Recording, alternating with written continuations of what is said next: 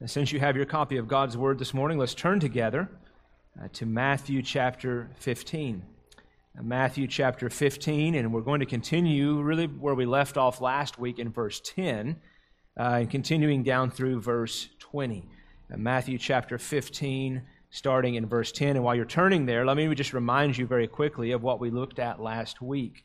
Last week, we saw the scribes and the Pharisees coming out of Jerusalem uh, coming to Jesus there uh, in the region around Capernaum, and as he was uh, teaching and preaching to the uh, to the men and to the uh, to the women and the children there, and his to his disciples, uh, these scribes and these Pharisees come up to from Jerusalem. So this was a special delegation that came out of Jerusalem, not just the normal scribes and Pharisees that were known there around the region that Jesus probably had interacted with. these were coming up here for a special reason. They were coming to confront Jesus. They were coming to confront him very specifically about his attitudes and his behaviors, the things that he was doing, which separated him out from them. Uh, you remember over time, as we've studied through the book of Matthew, one of the common statements that the people made about Jesus was, well, this is a man who teaches not like the scribes and the Pharisees, but one who teaches with authority. So they come to Jesus and they ask him this question Why do your disciples break the tradition of the elders, for they do not wash their hands when they eat bread.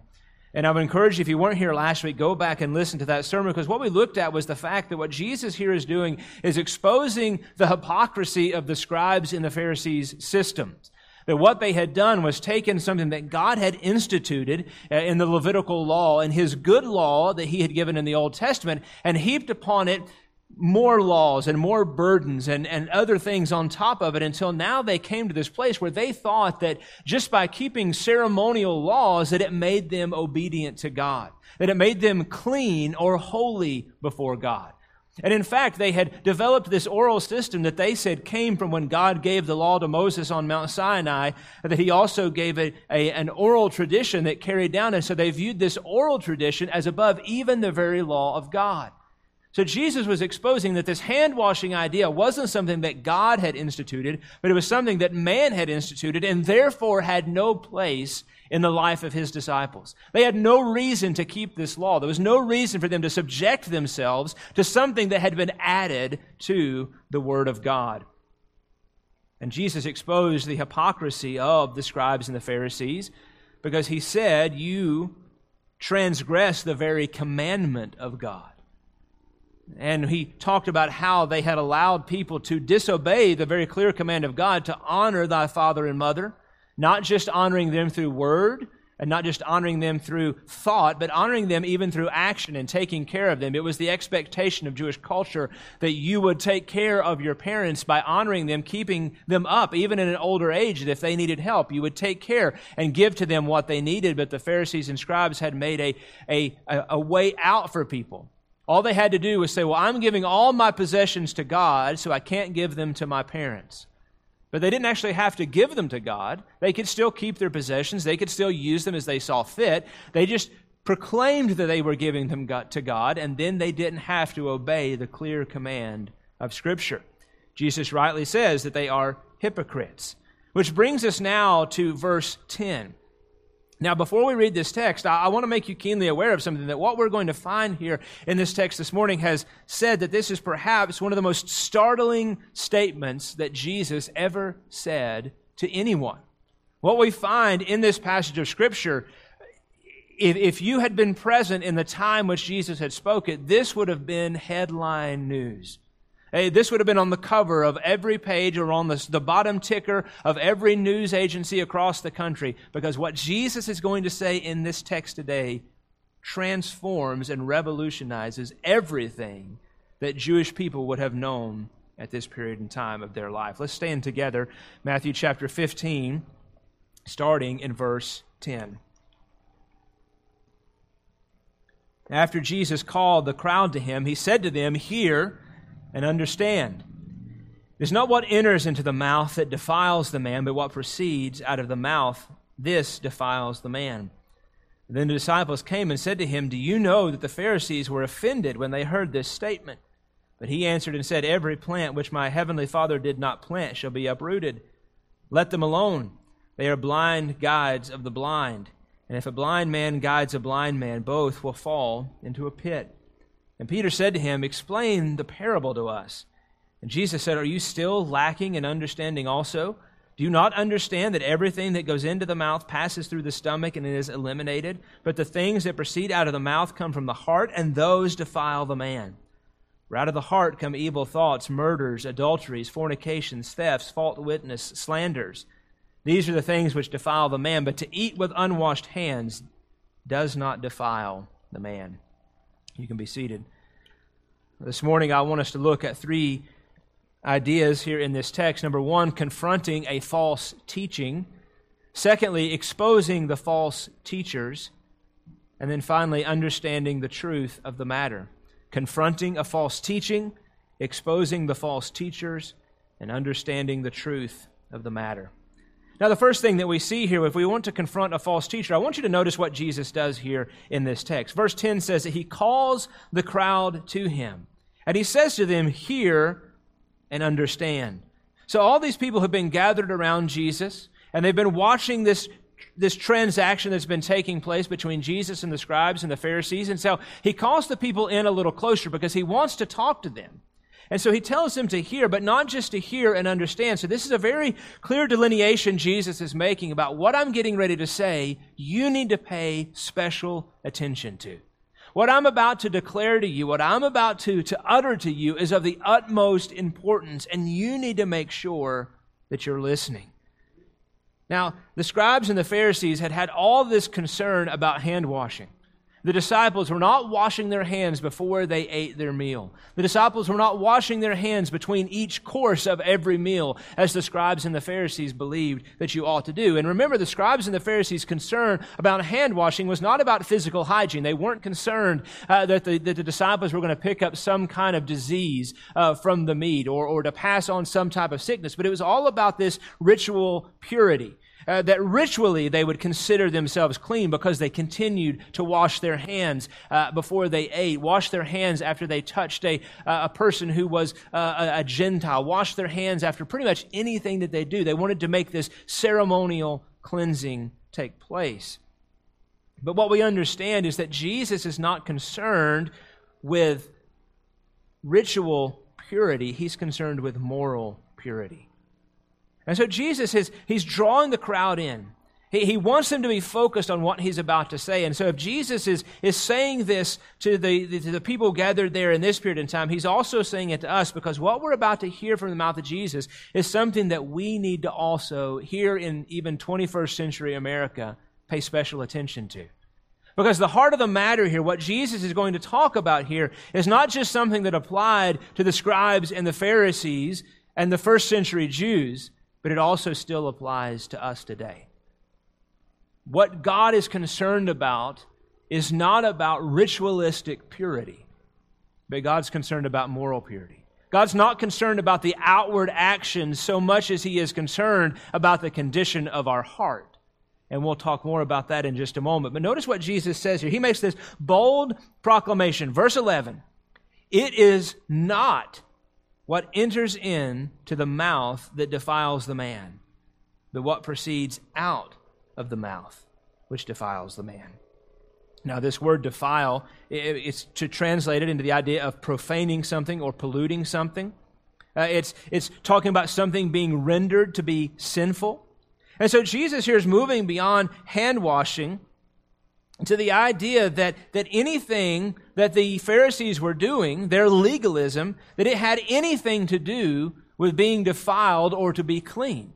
He's saying it's not anything that enters into the mouth. So the, the Pharisees were all concerned about these outward ritualistic ideas. Here's what we're going to do to be ritualistically clean. We're going to wash our hands. We're going to avoid touching these certain things. We're going to go through all of these ceremonial ideas. And by that way, we'll be clean or we're going to be holy before God.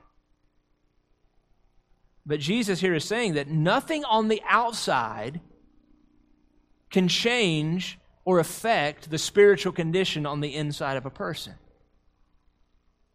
Nothing that you eat, nothing that you touch, nothing that you hold in your hand, no kind of outside action that you go through can change the condition of the inward part of you and who you are.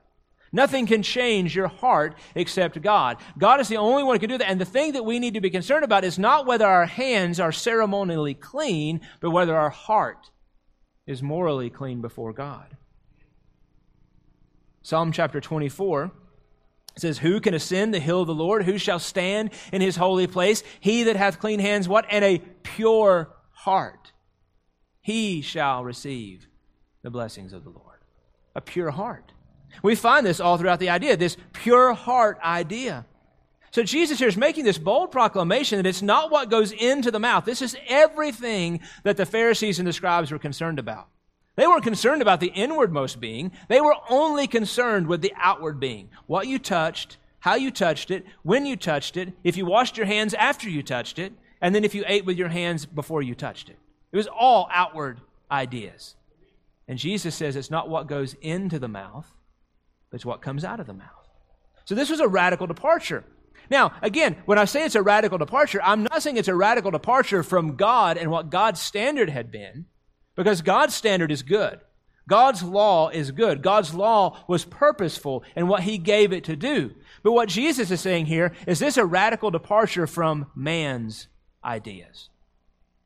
Because see, what we need to understand was that in the Old Testament, God had created this religious system in Leviticus, if you were to go back, and we're not going to spend a copious amount of time here this morning, but if you were to go back to Leviticus, what you find is there are rituals and procedures for almost everything that you would do in common life. There's rituals for the sacrificial system, what kinds of animals you can use and what kind of animals you can't. There were certain animals that the Jews could eat, and there were certain animals that they could not eat. There were animals that were clean or unclean. And even if it was a clean animal, there was a certain way that it had to be prepared. There were things that were forbidden for you to touch. You were not supposed to touch a dead body. You were not supposed to touch somebody who had leprosy. There were certain times in a person's life when they were considered ceremonially unclean. But the interesting thing about all of those things in the sacrificial system and all those things in the book of Leviticus is God never calls those things in and of themselves sinful. It was not sinful to be ceremonially unclean. It wasn't saying that if you touched a dead body that that was sinful. It was a picture of sin. It was a picture of, of what was happening. So the reason that God had forbidden a person to come sacrifice when he was ceremonially unclean. So let's say a person had, had touched the body of a dead animal. He was now ceremonially unclean. He could not come to God and worship until he had gone through the rituals to become ceremonially clean. And what God was doing that for, it was a picture of sin that we cannot come to God in our sin until we are made clean. It was not a, uh, um, it, was, it was not a, to saying that they were, that the acts themselves were sinful, but it was a picture of what sin does to us and does to our heart.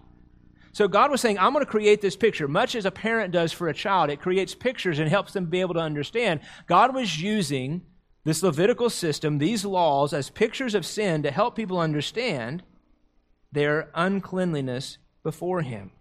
None of these outward things could save anybody. There's no promise in the Old Testament that if you followed all the ritualistic cleansings and all the ritualistic traditions that it was going to save you. If you look at the book of Hebrews, what does it say? That Abraham what? He believed and it was counted to him as righteousness. Not that he followed all those ritualistic traditions and it was counted to him as righteousness. He believed. He had faith in the promise of the Messiah. All of these things in the Old Testament were copies and shadows of the thing which was to come. So, what's Jesus doing here? Well, Jesus is basically cutting the feet out from under the scribes and the Pharisees. Because the entirety of their system was built upon a wrong idea of what God had intended the law to be. God had intended the law to expose our hearts, to expose our sinfulness, to expose our inability before Him. The, the, the, book of Galatians says the law is a schoolmaster to bring us to Christ. What the law does is shows us that there's nothing that we can do to merit favor with God.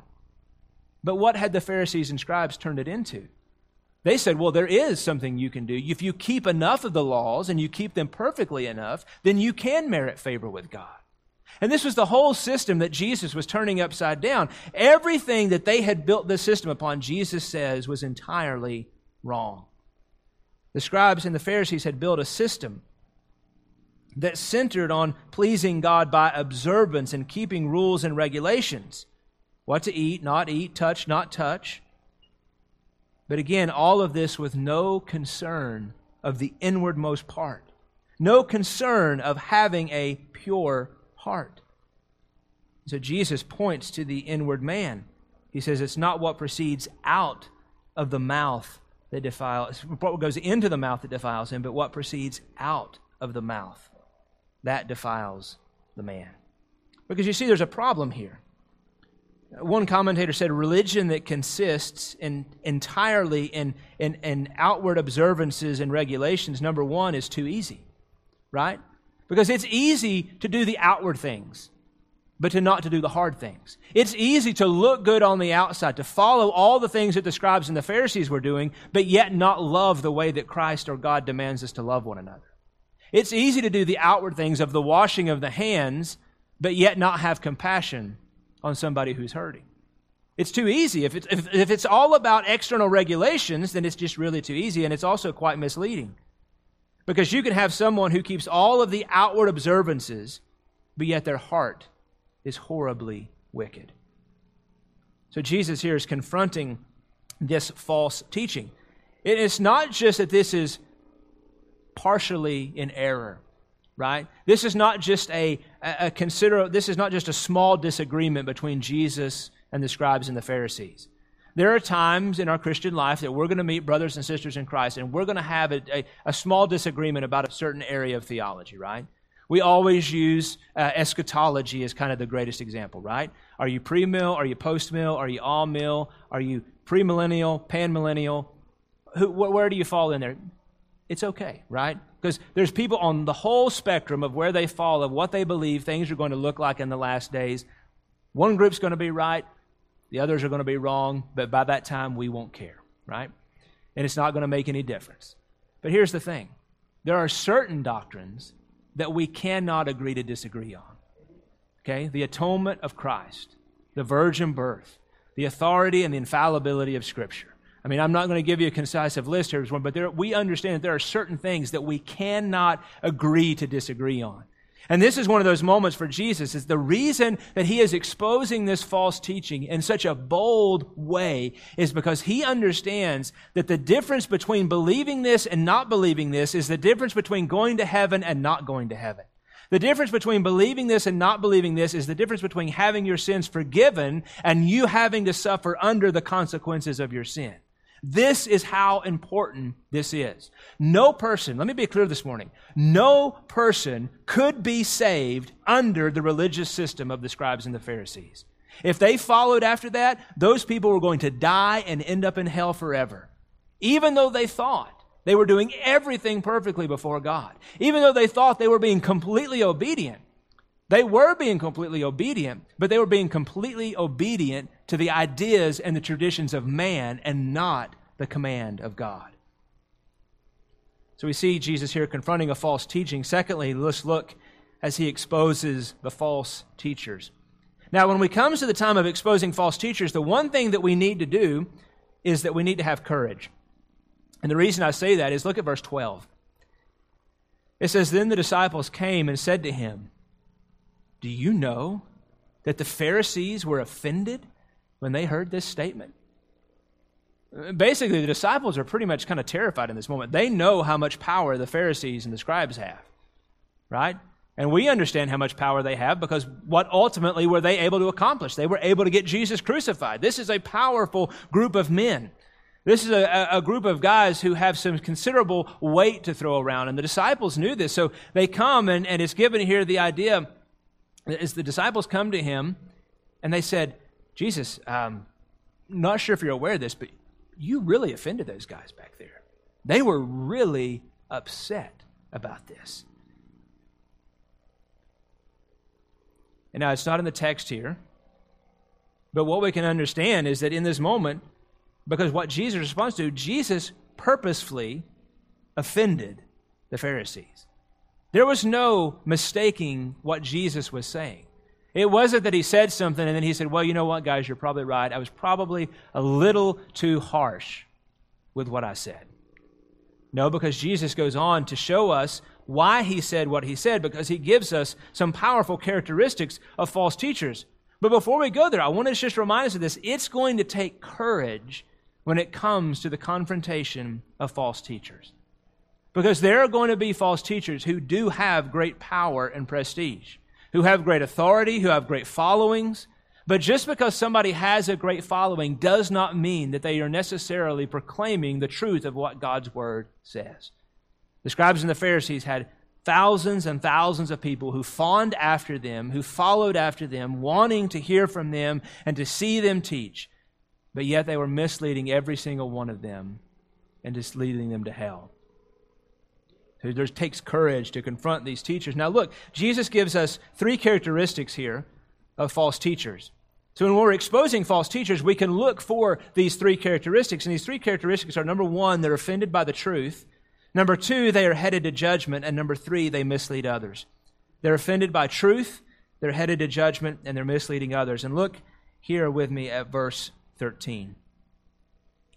Jesus answered and said, Every plant which my heavenly Father did not plant shall be uprooted. Now, and then he goes on to say, Let them alone, for they are blind guides of the blind.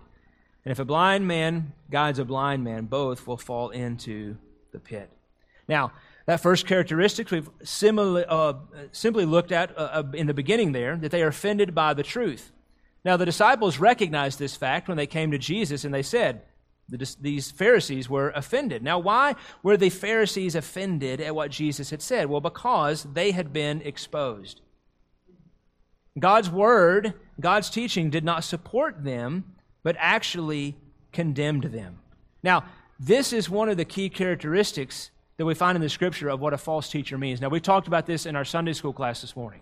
There's a difference between somebody who is a false teacher and somebody who has been taught falsely. Now, what I mean by that is the scribes and the Pharisees were false teachers. They knew the truth of God, but yet they decided to teach contrary to the truth of God.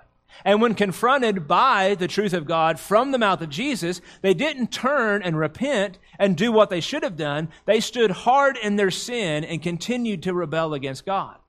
That's one of the most notable characteristics of a false teacher. Somebody who knows the truth, who hears the truth, who refuses to respond to the truth.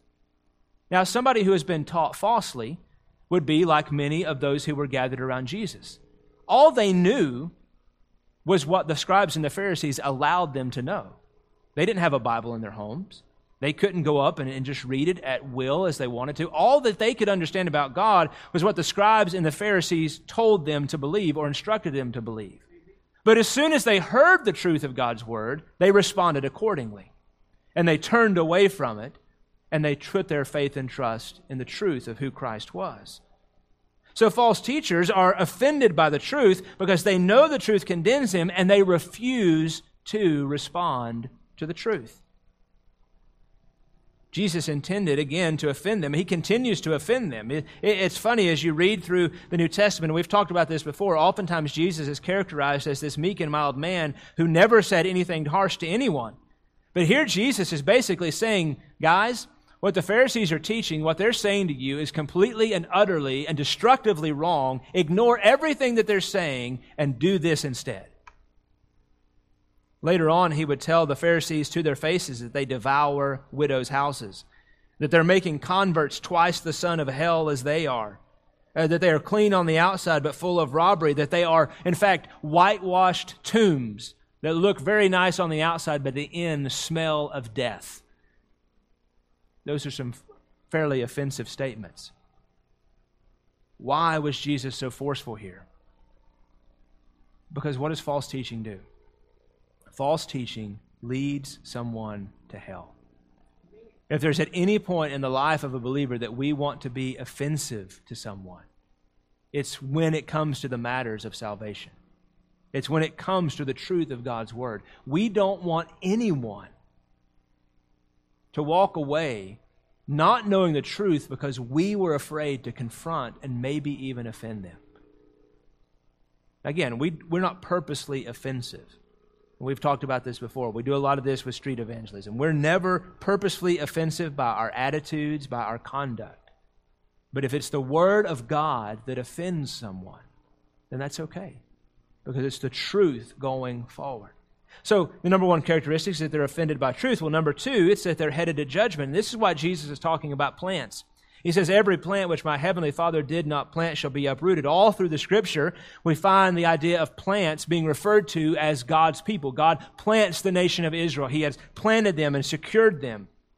But if you remember just a couple of chapters ago, we, we heard about some other kinds of plants, didn't we?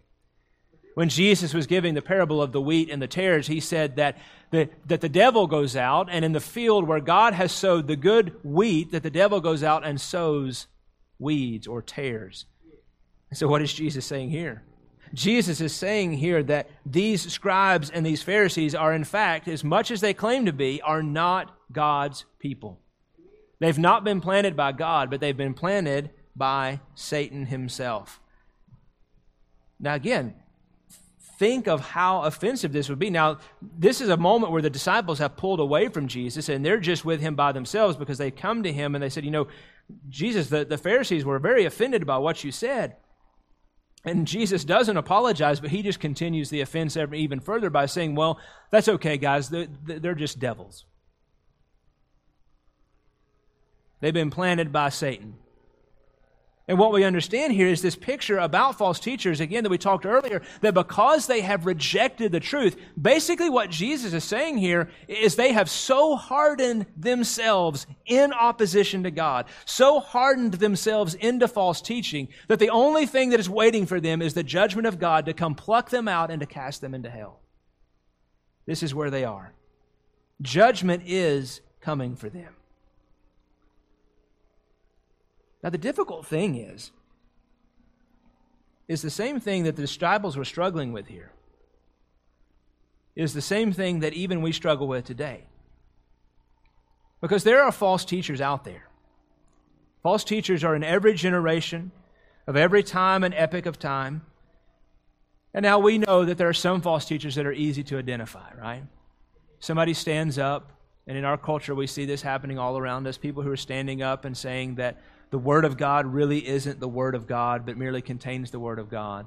Or that the words of Jesus are, are the most important, and the words of Paul and the other apostles are, are substandard or secondary. Or teaching that Jesus didn't actually die on the cross for our sins, He merely died to be a good example. Those things are very keenly observable as false teaching. But there are also false teachers who come in subserviently, they come in very sneakily. They come in in such a way, and, and on the outside, what they're saying doesn't all sound that bad. But we have to be careful to listen intently to what is being said. Because as much as Jesus described the wheat and the tares, remember what happened when the wheat and the tares were first growing up together? It was hardly recognizable of which was which. But then it came evident, and those which had been planted by Satan were taken out and destroyed and cast into judgment. So, false teachers are offended by the truth, they're headed to judgment. And then, thirdly, they're misleading others. It's a very interesting illustration that Jesus gives here. He says, Let them alone. They are blind guides of the blind, and if a blind man guides a blind man, both will fall into a pit. That wording that Jesus uses there, let him alone, really means two different things. Number one, don't worry about them. Don't worry about offending them because they deserve to be offended. Don't worry about what they think about you because you're proclaiming the truth and what they're proclaiming is a lie. Jesus is saying you can't get caught up in worrying about what false teachers think about the truth of God's Word. But secondly, it also means to stay away. It means don't have anything to do with them. Now, Jesus here is not saying that we, we don't minister to people who are lost or that we don't spend time with people who, who aren't Christians. But what he's saying is if you know somebody who is a false teacher, who what they proclaim and stand to believe for is completely opposite to the Scripture, he's like, that's not the person you want to spend your time with. You don't even want to, you don't even want to dabble with it. Paul said, he said, those who, who sow dissension and deceit, he said, have nothing to do with them. I, watched just a couple of weeks ago this very interesting video on, online uh, about this garden over in England.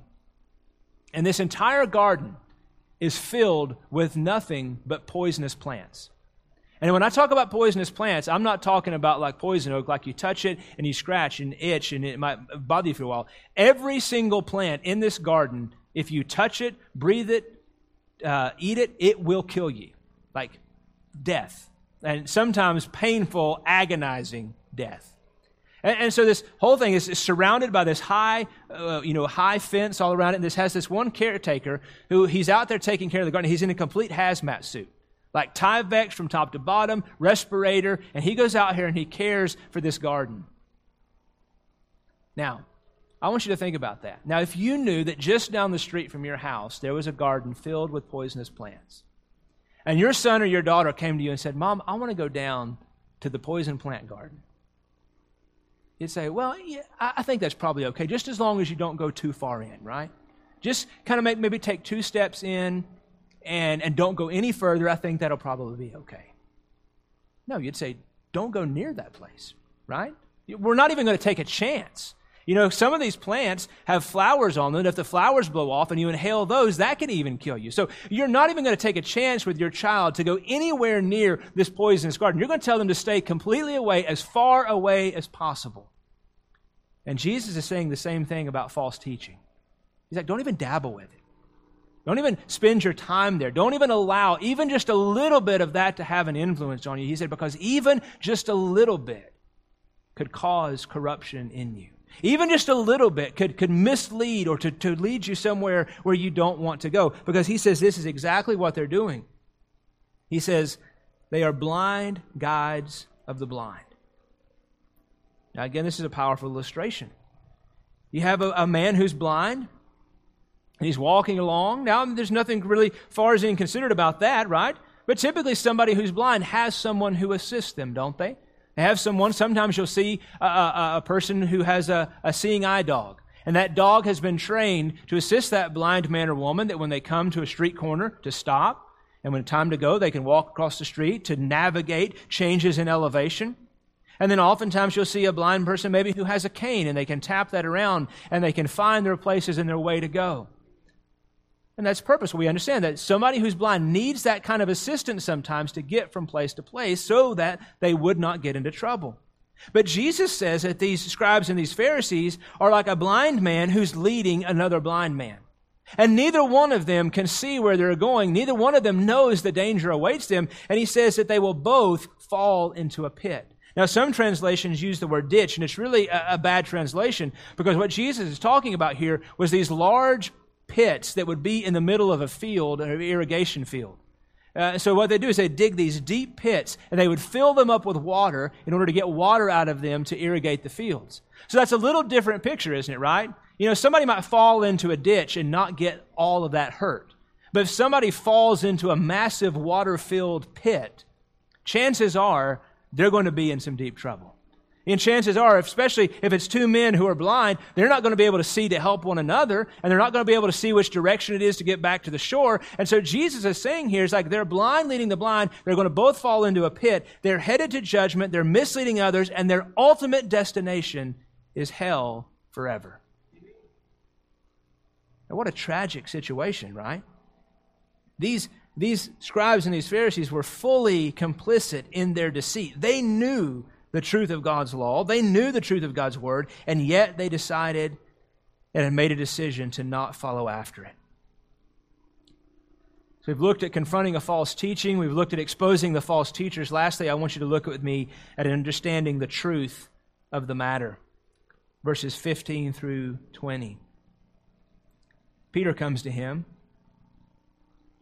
and he says, Explain the parable to us. Now, what parable is Peter referring to here? Well, it's the parable in verse 11. That it's not what enters into the mouth that defiles the man, but what proceeds out of his mouth. This defiles the man. Now, most commentators believe that here the disciples were not so much concerned about really understanding it, they were just having a hard time wrapping their minds around it. They, they understood what Jesus was saying, but they couldn't believe that he said it. They understood what it meant, but they didn't understand, well, Jesus, how could this actually be what you intend to say? Because this flies in, in contradiction to everything that they knew and understood. And so Jesus asked him, He says, Are you still lacking in understanding also? Guys, you've been spending, you've spent two years with me. We've talked about this type of thing. We've, you've seen me move in, in power. You've seen me move in authority. You've seen me do all of these things. How can you still be so confused about this? And so Jesus gives him this plain truth. Do you not understand that everything that goes into the mouth passes into the stomach and is eliminated? Easy lesson in biology, right? You sit down at the table for lunch this afternoon, you're going to eat your food, it's going to go in your stomach, and then you're going to, it's going to be eliminated out of your body. Easy, right? Just basic biology. The disciples understood this. There's no confusion here. He says, But the things that proceed out of the mouth come from the heart, and those defile the man. As we said earlier, there's nothing that you or I or any person can eat that makes us morally unclean before God. There's nothing that you can eat that's going to make you morally unclean before God. There's no type of food, right? There's certain foods that we really like and certain foods that we really dislike. But eating a food that we dislike doesn't change anything about who we are on the inward person. Eating foods we like doesn't change that. Even eating foods that are unclean. Now, there's a chance that you may eat something that might make you, make you sick, right? If you eat a food that's been left out too long, eat something that's undercooked, eat something that was diseased already, there's a chance you could get food poisoning. The food could make you sick. It doesn't change who you are on the inward person. It doesn't change you morally or spiritually. But Jesus said the, the greater definition of defilement, of what it means to be unclean, is not what you eat or how you eat it, but by what's coming out of your mouth. Because what comes out of our mouth tells us everything we need to know about who we really are. The scripture says, out of the abundance of the heart, the mouth speaks. You could have a person who looks like they have it all together. They dress well, drive a nice car, live in a nice house. They're at church every Sunday. Yeah, every Sunday morning they're there. When the bell rings, they're there. They're involved. And then you go to their work during the week and you hear how they talk and you hear the things that they say or the things that they do. But what is that? That's what Jesus is talking about here. It's not about the outward appearance. It's not about the outward things. He said it's what is on the inside of the heart. Because what's on the inside of the heart will ultimately come out. It'll come out in the things that we say and the things that we think and the things that we do. And he said Jesus is, is teaching his disciples what you need to be concerned about, what every person needs to be concerned about. The, the trouble of the, of the source of our trouble is what's inside of our heart. The source of our trouble is how we respond to what's happening on the inside. And notice Jesus gives a, a, very interesting list here, and really all of these relate to the Ten Commandments. So Jesus is not moving away from the law of God. Now he goes back to the law of God and he refers to these things. He says evil thoughts, murders, adulteries, fornications, thefts, false witness, and slanders. Let's just take a moment to think about those murders. Excuse me, evil thoughts. Evil thoughts is really the fountain of, of all of these other sins. Because every sin, every misdeed of our lives starts somewhere with an evil thought. It's an evil thought that comes into our mind that we process there, and instead of casting it away, as the scripture says that we should do, we decide to mull upon it. And we decide to think about it. And we decide to carry it forward a little more and a little more until ultimately it leads us to say or to do something that we regret. He says murderers. Now, this is taking the life of another with malice. It's, it's premeditated killing, right? Uh, wanting and, and, and angering uh, someone so much that you want to take their life. But Jesus says that if we think about doing this, that God considers that murder. There's no one in this room this morning who has murdered somebody, but you probably thought about it. And Jesus says that to think about it is just as much of a sin to do it in His eyes, not in the, in the eyes of the world, but in the eyes of God, because the only reason we don't do it is because we fear the consequences. The only reason that we don't go through with it is because we fear getting caught, and we fear what getting caught would do to us. Same thing with adultery. Jesus says, You have heard it said of old, You should not commit adultery, but I say to you, everyone who looks upon a woman to lust after her has committed adultery with her already in his heart. Why? Because Jesus looks at the intentions of the heart. Why doesn't a person go through with those adulterous thoughts? Well, because they're worried about what would happen, right? What would my wife think? What would my spouse think? What would my family think? What would my church think? I'm not going to do that. But inwardly, they're allowing their hearts to go to those places. So Jesus is pointing out all of these sins that come out of our heart murder, adultery, fornications, thefts, taking somebody, uh, uh, somebody's possessions without their knowledge or consent, false witness, lying, concealing the truth, slanders. All of these things, Jesus says, are on the inside of us, and that's what defiles us. Not what we eat, not what we touch, but what's already on the inside of our heart. So now, Here's the problem How do we do this? How do we deal with this, right? What did the psalmist say? Who shall ascend to the hill of the Lord? Who shall stand in his holy place? He that has clean hands and a pure heart. But Jesus is saying here, our heart is not pure. Scripture says that our hearts are deceitfully wicked above all things. Who can understand them? If there's one thing in this life that you do not want to do, it's trust your heart. The world says, follow your heart, trust your heart, do what your heart tells you to do. If you do what your heart tells you to do, you're going to be in the worst place that you could find yourself to be. Because our heart will always deceive us. So, if we're going to have a clean heart, number one, we need a new heart. We need a new heart, and the only person who can give us that new heart is Jesus Christ. And this is what Jesus is saying. Look at verse 20. These are the things which defile the man, but to eat with unwashed hands does not defile the man. Jesus is pointing out here that the most important thing that a person needs is not to wash their hands before they eat a meal, not to follow these ritualistic tendencies. The most important thing that a person needs is a new heart from God. Remember what Jesus had said in the beginning of Matthew chapter 5? Blessed are the pure in heart. For what? For they shall see God.